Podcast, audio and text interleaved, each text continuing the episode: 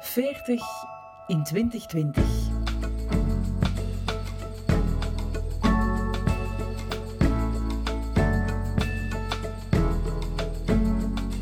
Ik ben Lotte. Een jaar geleden was ik nog 39 in 2019. Corona was nog gewoon een bier, ik was zwanger en keek uit naar 2020 dat een jaar vol veranderingen zou worden. 2020 werd mijn eerste jaar als moeder. Werd het jaar waarin ik trouwde, het jaar waarin ik van België naar Marokko verhuisde en het jaar dat ik een eigen Via Via reiscafé in Marrakesh opende. Vandaag ben ik 40 in 2020 en ben eigenlijk best wel fier met al die veranderingen dat ik die toch heb kunnen waarmaken in het jaar waarin corona een virus bleek te zijn dat de hele wereld in zijn greep houdt. Bovenop de vele veranderingen, de grote emoties en de onzekerheid, dook dit jaar bij mij ook de goesting op om opnieuw te interviewen. En zo groeide deze podcast. Dit is 40 in 2020.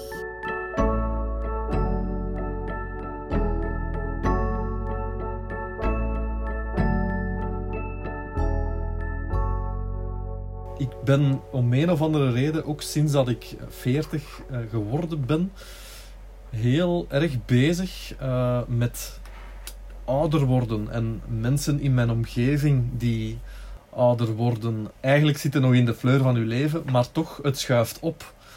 En ja, ik vond dat geen fijn gevoel. Het gaat op zich niet om, om die vier die daar nu ineens voor staat, want allee, er is niet zo'n groot verschil met 39 zijn. Maar um, ja, ik merk dat en, en ik merk dat ook hier in, in de Via Via. Je komt hier begeleiders tegen waar je vroeger mee hebt samengewerkt, intens mee hebt samengewerkt. En dan zie je die mensen soms en dan denk je van... Ah ja, ja, jij bent wel een, een stukje verouderd. Maar dat is bij mij niet anders. Ik, ik weet dat ook, maar ja, ik, ik sta daar heel, ik, bijna dagelijks bij stil bij, ja, bij, bij hoe dat mensen ouder worden. Of, of als iemand van diezelfde vriendenkring of vriendengroep is een nieuwe foto zet op Facebook, dan dat ik zo verschiet van, hola, ja, dat is inderdaad wel even een tijdje geleden dat we elkaar gezien hebben. En zie je dat dan ook bij jou, fysiek? Of hoe ben je er dan persoonlijk mee bezig? Ja, ik zie dat bij mij ook fysiek, uiteraard. Ik uh, kijk misschien meer in de spiegel, letterlijk, dan vroeger. En... Uh, ja, ik zie dan de kraaienpootjes en, en dat, alles is niet, niks, allee, niks is meer strak zo hè, in, uw, in uw aangezicht en zo. En ja, dat is, dat is feller geworden. Je, kunt dat niet onder stoelen of banken steken. Dat is gewoon feller zichtbaar geworden. En in die zin ben, ben ik daar meer mee bezig dan, dan tien jaar geleden. Gaat het ook over andere dingen dan uh, puur het uiterlijk fysieke? Voel je het... Um ja, je bent zaakvoerder, uh, zelfstandige. Uh, je staat ook in een keuken. Um, dat is ook fysiek zwaar werk. Voel je dat ook, dat verschil? Ja, ik, ja, ja zeker. Ik, ik heb een, een, jaar of vijf geleden is een, een ongeluk gehad met de fiets. En toen ben ik zo wat last beginnen krijgen in mijn rug en dat is niet meer weggegaan. Maar de, allee, de dokters wijten dan niet per se aan dat fietsongeval. Die zeiden van, je zou daar vroeg of laat last van gekregen hebben. Maar ik moet wel zeggen, dat is dan wel het enige. En uh, mentaal voel ik me nog 25. Ik, ik voel me verder echt wel goed. Dit is David van Damme. Hij werd 40 op 6 februari 2020 en daar staat hij meer bij stil dan hij zelf had verwacht. Eigenlijk is David mijn collega. Hij is samen met zijn medevenoot Bart zaakvoerder van Via Via Mechelen, net zoals ik samen met Rachid zaakvoerder ben van Via Via Marrakesh. We runnen dus elk ons eigen Via Via reiscafé. David is getrouwd met Lies en samen hebben ze twee dochters, Billy en Babette.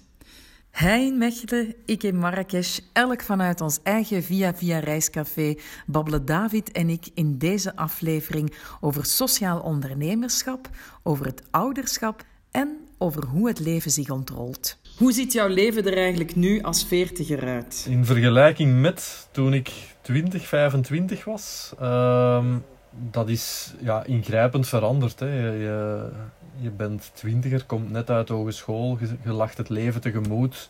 Maar goed, ondertussen ben je, hè, ben vorig jaar getrouwd, uh, zijn er twee kinderen. En het, het uh, leven is toch wel veranderd. Je bent verantwoordelijk over je eigen zaak. Dus het is serieuzer geworden allemaal. Ik denk dat ik het zo het best kan, kan samenvatten. Dat het allemaal wat serieuzer is geworden. Maar daarom niet minder leuk. Dat vind ik toch wel belangrijk om dat er ook bij te zeggen. Dat het daarom niet minder leuk geworden is. Je hebt verantwoordelijkheden zoals het vaderschap, zoals de zaak hier. Maar dat heb ik ook gewild. Ik heb daar bewust voor gekozen. Dus ik wil niet zeggen dat het niet minder leuk is. Maar het is vooral anders.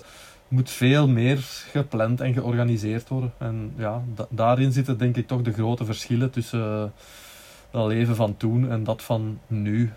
Laten we eens even teruggaan naar dat leven van toen. Met plezier.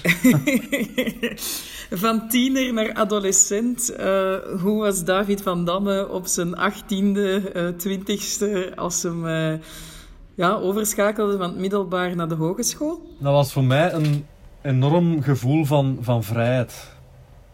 En ik had dat ook nodig op dat moment. Ik, ik, heb, ik, ik was altijd in, ik zal zeggen, in de top 5 in het middelbaar bij de resultaten van de klas, om het zo te noemen.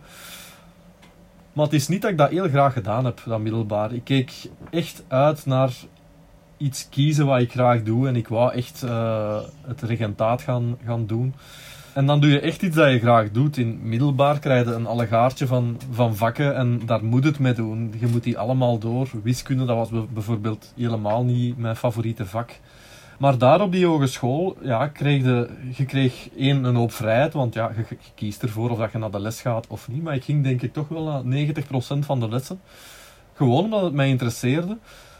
En zelfs dat gaf mij een gevoel van vrijheid, van ik kies hier nu voor. Ik zat niet op kot, maar ik, ik bleef wel soms op kot bij vrienden en zo. Dat, dat hadden ze thuis ook niet echt problemen mee als ik dat eens een keer deed.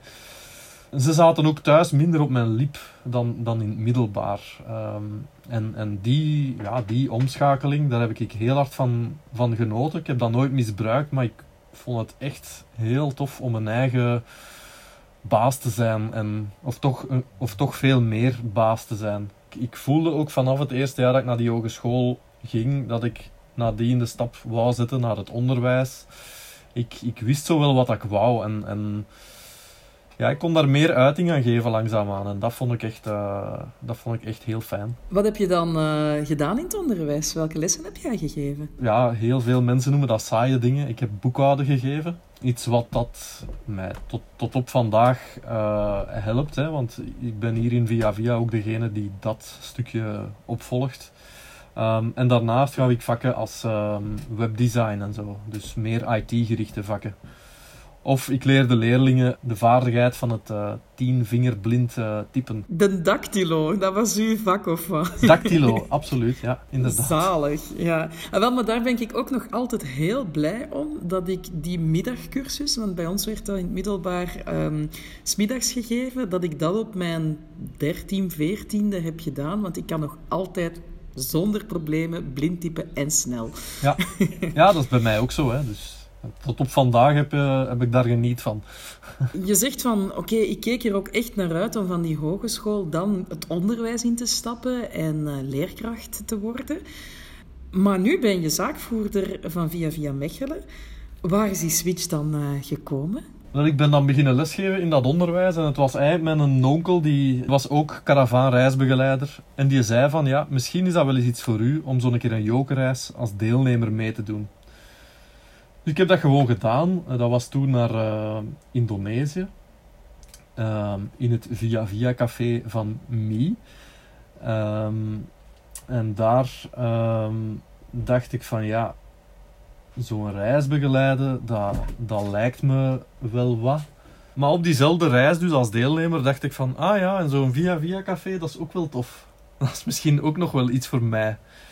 Omdat ik, ik was toen al les aan het geven. Maar in avondschool volgde ik de cursus uh, voor kok, om kok te worden. En ik zag direct mogelijkheden en combinaties. En uh, kijk, ja, het is, het, is, het is allemaal gebeurd. Ik ben nadien reizen gaan begeleiden. En uh, toen het voorstel er kwam om in Mechelen een Via Via open te doen. Want ik had als droom wel om er een open te doen in Gent. Omdat ik daar les gaf in, alleen in, die, in die omgeving. Ehm, maar uiteindelijk deed de kans zich voor in, in Mechelen en ik heb eigenlijk geen moment getwijfeld om, uh, om die stap dan te zetten. Na die jaren onderwijs. En ondertussen zijn we hier acht jaar bezig. Dus. Ik heb de indruk dat eigenlijk um, het bij jou eerder toevalligheden zijn geweest die jou nu brengen waar dat je nu staat. Wel bewust, denk ik. Maar het is niet dat jij op je vijftiende het idee had van... Oké, ik ga ooit een eigen zaak starten. Of toch? Nee, toen, toen niet. Nee, inderdaad. Het is eerder een, een, een samenloop inderdaad van toevalligheden. Maar je kunt, je kunt dat misschien ook een beetje sturen. Hè. En ik denk dat ik dat wel gedaan heb. En op welke manier dan? Ja, zo van... Ja, je begint... Je begint eh, aan die reis toen. Uh, en je begint zo lichtjes te dromen. Ja, en door het feit dat je dan begint te dromen, ga je dan misschien ook een beetje die richting uitsturen van ja, als de kans zich aandient of ik zie dat er mogelijkheden zijn om, want het is ook een beetje netwerken uiteindelijk. Hè. Ik, ik, ik zag eerst de stap van oké, reisbegeleider worden, laat ons daarmee beginnen. En daar kom je dan de mensen tegen en praat je eens over via via. Of, of ik heb zo ook de, de Belgische via via's leren kennen. En het is een beetje ja, door, die, door die interesse, denk ik toch, dat je het ook een beetje zelf aanwakkert. En, en dat je goesting krijgt. Ja. En ik denk dat het zo, uh, zo is de bal aan het rollen gegaan. En, en zo zijn het misschien gestuurde toevalligheden. Uh, ik denk dat ik het zo kan, kan samenvatten.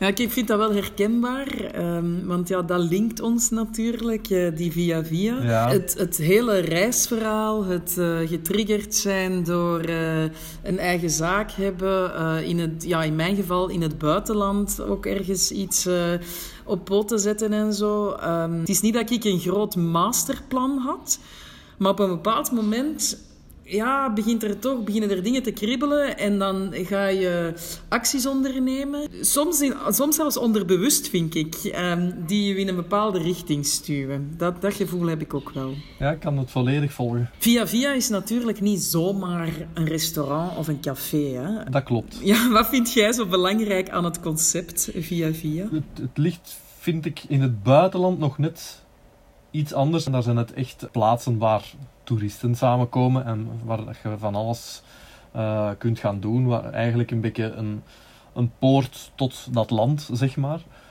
Maar wat ik daar heel knap aan vind, is dat daar heel veel mensen uit die landen uh, in die verschillende via-via's kansen krijgen. Door de job die ze daar aangeboden krijgen. En meestal ook uh, net iets beter betaald dan de gemiddelde inwoner in dat land.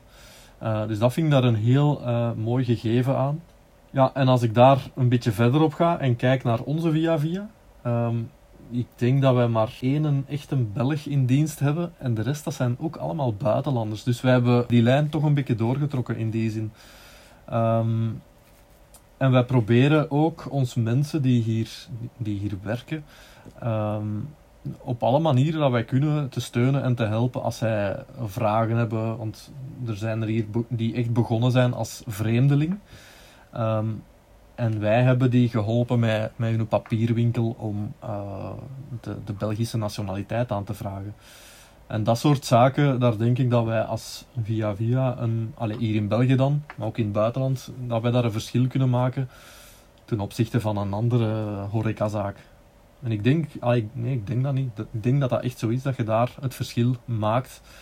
En dat dat het ook heel mooi maakt dat is de kant van, het, um, ja, van uw team, van uw staf, van, uw, um, van hoe dat je je organiseert. Hè. Dat, dat, dat, denk ik ook echt, uh, dat voor mij ook wel een belangrijke factor is, het sociaal ondernemerschap. Um, we moeten er niet stom over doen. Het is voor ons beiden ons inkomen ook natuurlijk. Dus ja, we willen ons gezin er ook mee onderhouden. Absoluut, hè. absoluut. Maar... Ja dat extra kunnen doen voor een gemeenschap of voor je team, om daar al te beginnen, vind ik toch ook een hele belangrijke, inderdaad. Ja, ik vind dat echt leuk dat we dat doen. Uh, je leert je mensen ook beter kennen op die manier. Ik zou het ook niet anders kunnen doen of willen doen dan op die manier. En tot op vandaag, al acht jaar lang, is dat zo dat we, als ze vragen hebben, komen ze bij ons en dan zien we waar we kunnen helpen. Aan de kant van de klant, ehm, van de gasten die we ontvangen, waar maken we daar het verschil volgens jou als Via Via? Als ik voor onze Via Via spreek, proberen wij hier bijvoorbeeld een aanbod te doen die ze in alle andere horecazaken hier in het Mechelse niet kunnen krijgen. Zijnde die wereldkeuken.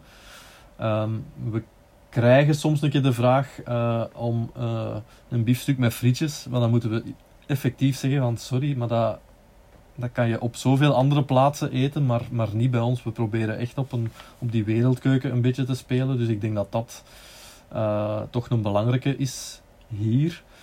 Um, maar we proberen ook als ja, via via Joker Reiscafé die link met dat reizen hier een beetje binnen te brengen.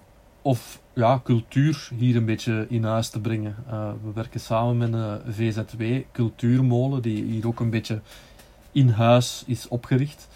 Die allerlei activiteiten organiseert. Um, en dan vooral muziekvoorstellingen. Maar we, we, spelen ook kort op de bal met uh, reisbegeleiders en met Joker. Om hier af en toe eens reisvoorstellingen te laten doorgaan. Dus het is meer dan een restaurant wat wij, wat wij hier proberen te doen. In tegenstelling tot de buitenlandse Via Via's, of toch een aantal, zijn wij geen reisbureau. Hè. Maar dat is een beetje eigen, denk ik, aan die Via Via's die dan in het buitenland zitten. Dat zij wat meer aanbieden dan, dan dat wij hier kunnen doen. Maar wij proberen het op die manier te doen. Dus uh, niet alleen horeca, maar ook ja, het cultuurgegeven, muziek, dat soort dingen. Eigenlijk start de reis van heel veel uh, groepsreizen uh, voor Joker, maar misschien ook van heel veel andere reizigers bij jullie, bij de Belgische Via Via's, vooraleer dat ze naar ons komen. Hè. Ja, en, dat is zo. Uh, echt effectief hier op reis zijn. En die frietjes, die kunnen ze dan wel bij ons in Marokko komen eten, bijvoorbeeld. Voilà, als als ze België missen, voilà, kijk. Was het voor jou als zelfstandige ook belangrijk om met een eigen zaak te starten binnen een groter geheel, binnen een grote koepel? Um, ik wil daarmee zeggen, hè, we zijn als Via Via eigenaars, zaakvoerders en ook eigenaars van onze zaak. Maar we zitten wel binnen die grote binnen dat grote netwerk van Via Via World. Was dat voor jou belangrijk? Ik denk dat dat heel belangrijk is, dat je die kracht daarvan uh, in de eerste plaats al om de naambekendheid uh, niet mocht onderschatten. Maar ik ben ook alleen maar geïnteresseerd geweest in Via Via. Dus het, het probleem van dat netwerk niet te hebben stelde zich voor mij niet, want ik heb er nooit aan gedacht om een andere horecazaak los van Via Via te beginnen.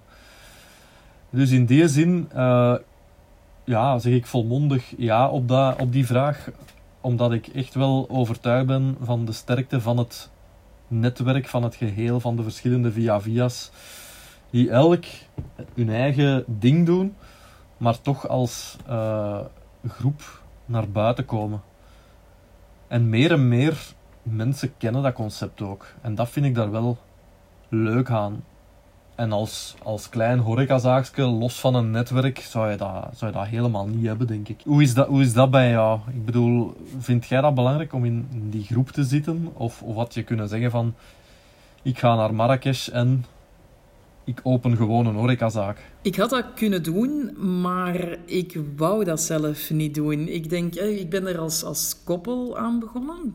Allee, voor mij was dat misschien ook ergens toch een beetje een, een droom die ik koesterde of ergens iets in mijn achterhoofd om toch ooit dat te starten. Um, en ik vond het belangrijk dat dat binnen dat netwerk was.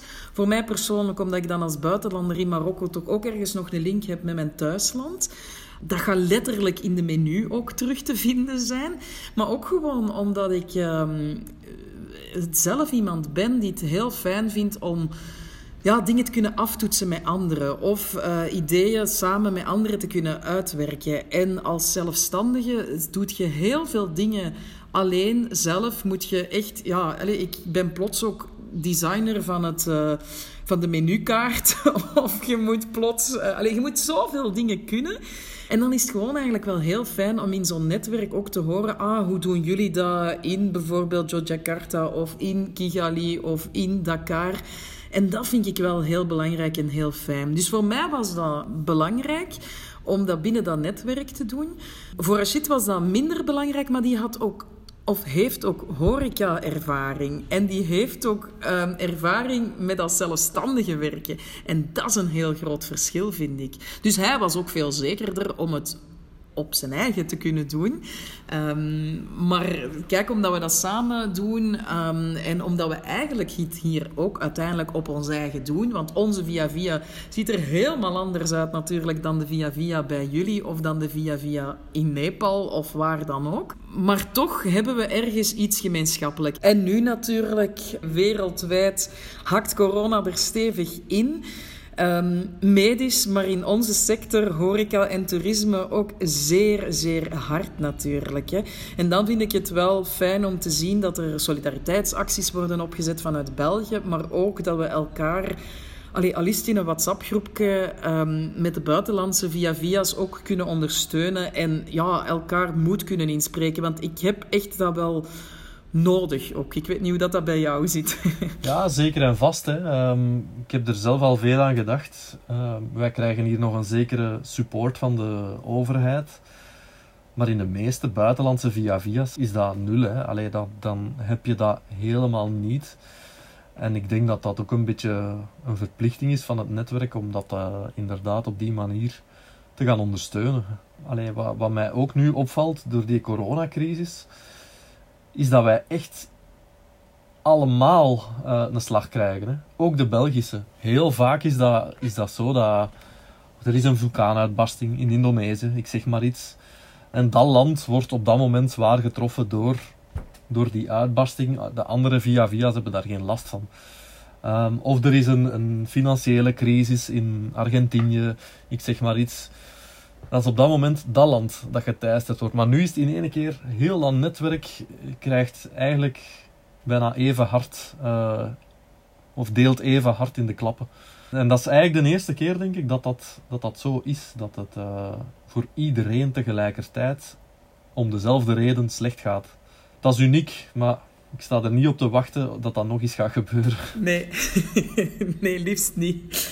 Um, hoe beïnvloedt uh, corona jouw leven nu? Ik heb er mij nu bij neergelegd dat we voor de tweede keer in lockdown zitten. Um, ik vind nu meer rust dan, dan pakweg een maand geleden toen we open waren. Maar eigenlijk bijna zaten te smeken dat er klanten zouden komen. Corona beïnvloedt mijn leven. Ja, we zijn dicht, maar ik heb meer tijd uh, om, om iets in het huishouden te doen, om met de kinderen bezig te zijn. Dus het heeft ook nog een positieve wending genomen op een of andere manier. Want David, jij bent gewoon in volle coronacrisis, in lockdown, voor de tweede keer vader geworden. Hoe was die ervaring? Dus, uh, Babette is op 28 maart geboren. En we zijn denk ik van de 13e maart dicht. Allee, bij mij was het, ik had op voorhand de afspraak van kijk, als het zover is, dan stop ik ermee voor twee weken. Ik zeg alleen, ik weet niet wanneer dat, dat gaat zijn. Hè. Dat, dat hangt af van uh, de bevalling. Maar ik heb ineens drie maand gekregen. In die zin, we hebben dat niet moeten plannen. Kwam die coronacrisis goed uit in die periode, bedoel ik dan. Omdat dan die bevalling geweest is. En ja, we hebben dat gewoon als gezin uh, opgenomen. Hè. En, en daar, is, daar is geen uh, bezoek geweest op uh, de kraamafdeling. Um, we hebben dat met ons tweetjes gedaan. En zijn met drie dan thuisgekomen. En we zijn ook minder dan 24 uur in het ziekenhuis geweest. Dus uh, we hadden heel snel uh, Billy en Babette verenigen. Uh, dat Billy heel snel haar zus kon zien.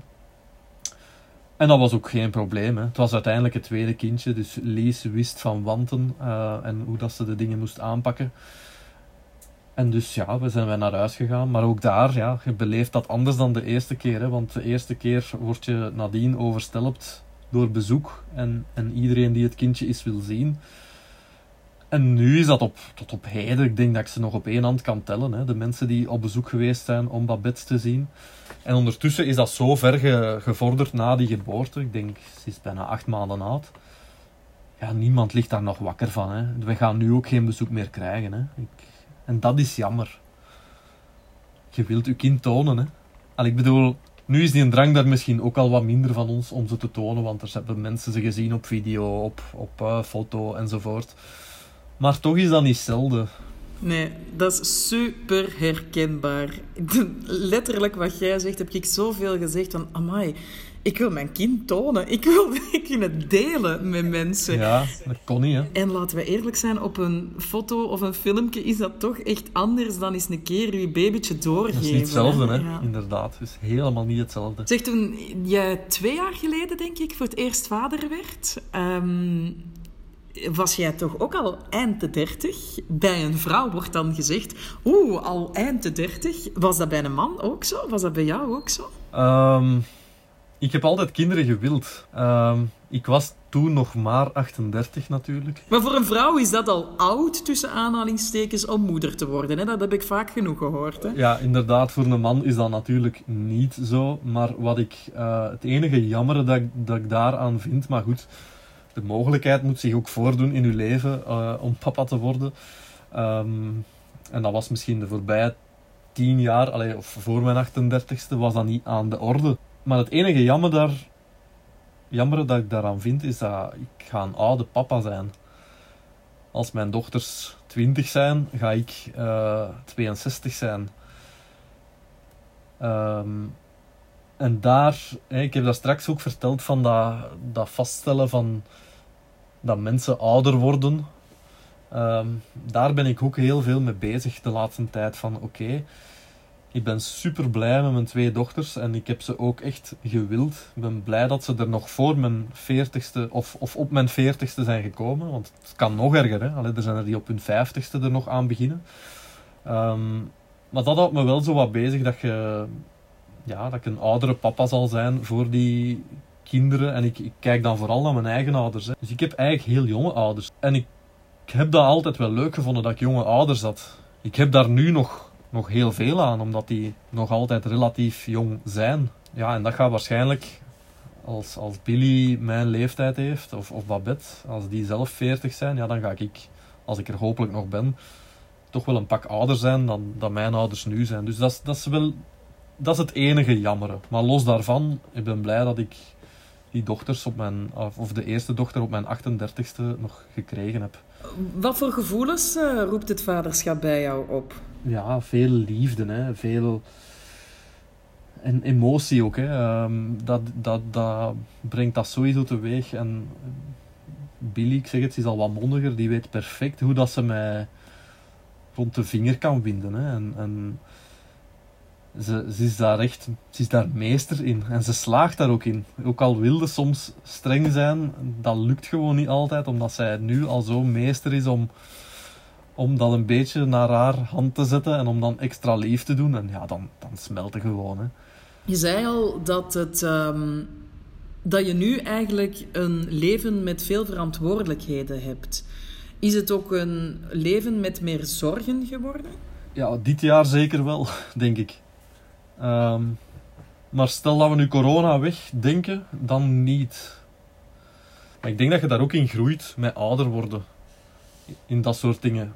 En, en dat het, in die zin heb ik nooit meer zorgen gehad. Dit jaar wel, maar ik zeg het, dat is later door die corona. Maar niks zegt dat dat natuurlijk nog gaat komen. Hè.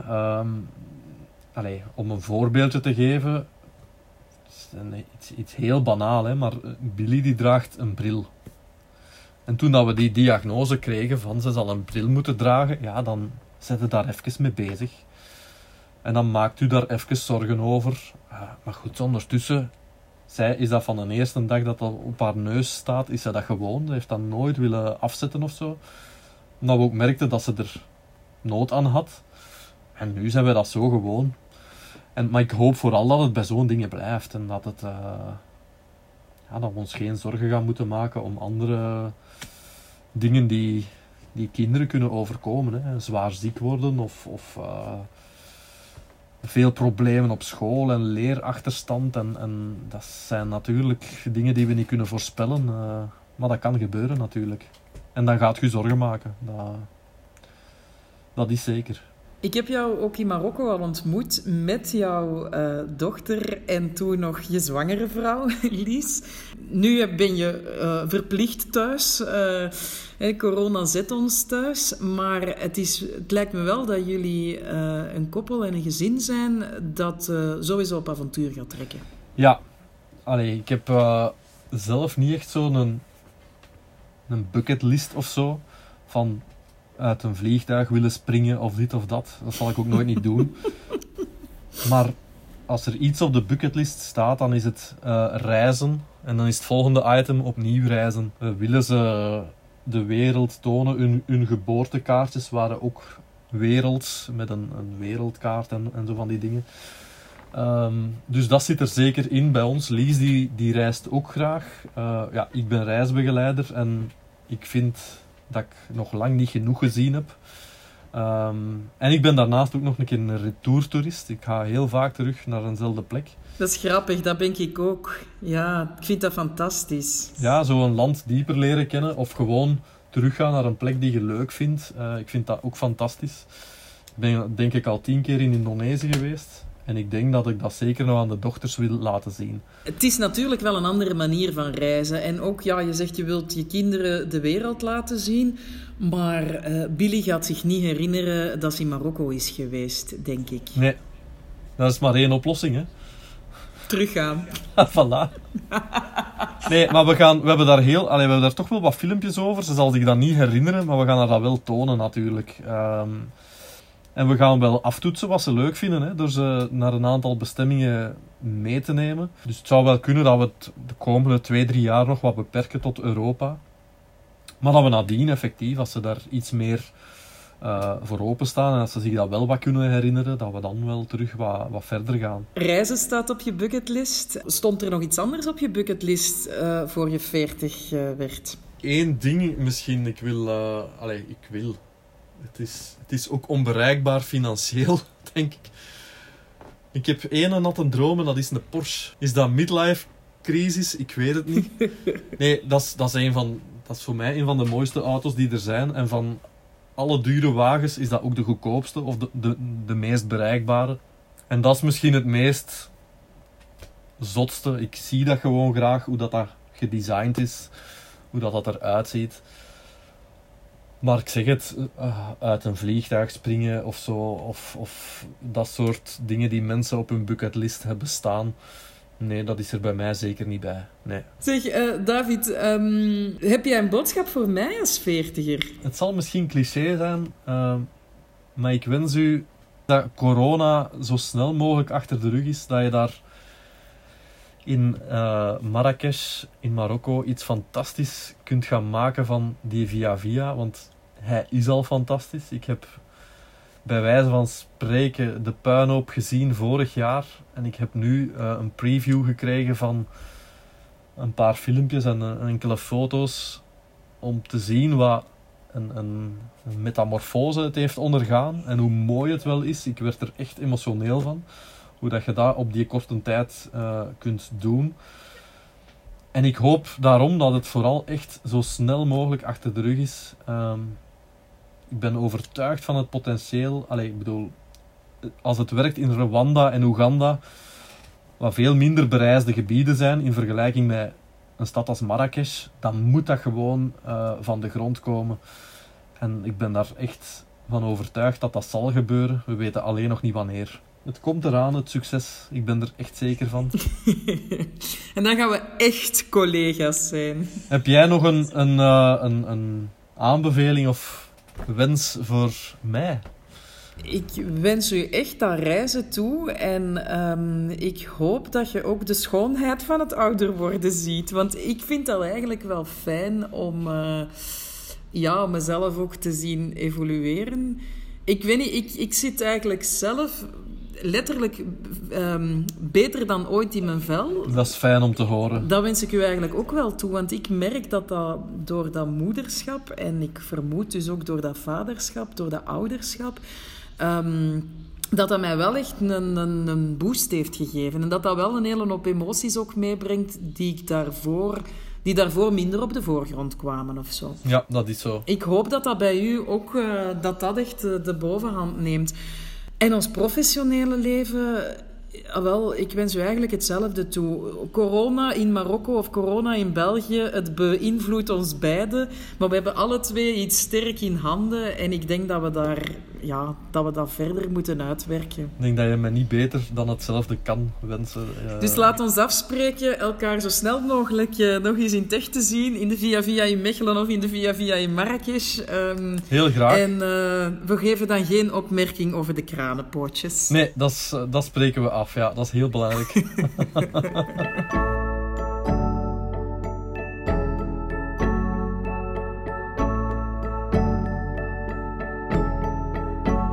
Was 40 in 2020. Fijn dat je luisterde naar deze tiende aflevering. Alle andere afleveringen kan je ook nog beluisteren in deze podcast-app.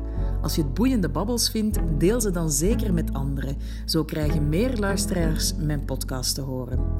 Stuur me gerust wat je ervan vindt via een berichtje op de Instagram of Facebookpagina van 40 in 2020. Het is altijd fijn om van mijn luisteraars te horen. De credits van deze aflevering vind je in de show notes. En volgende aflevering babbel ik met Karen. Ook zij is 40 in 2020. De vriendschappen van vroeger, of die al langer bestaan, dat ik er eigenlijk nu op mijn 40ste veel meer belang aan hecht dan vroeger. Vroeger was dat van, oh, ik heb veel vrienden. We wou je heel graag met iedereen in contact komen, met iedereen goed overeenkomen. Ik denk met, met, met ouder te worden dat je toch wel selectiever wordt in je goede vriendschappen.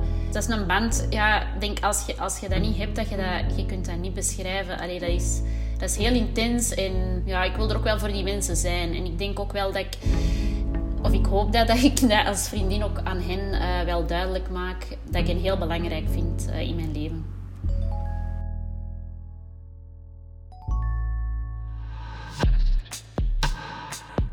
40 in 2020 is trots lid van het podcastgezelschap Luister. Luister met UY. Surf naar luister.be voor meer goede podcasts.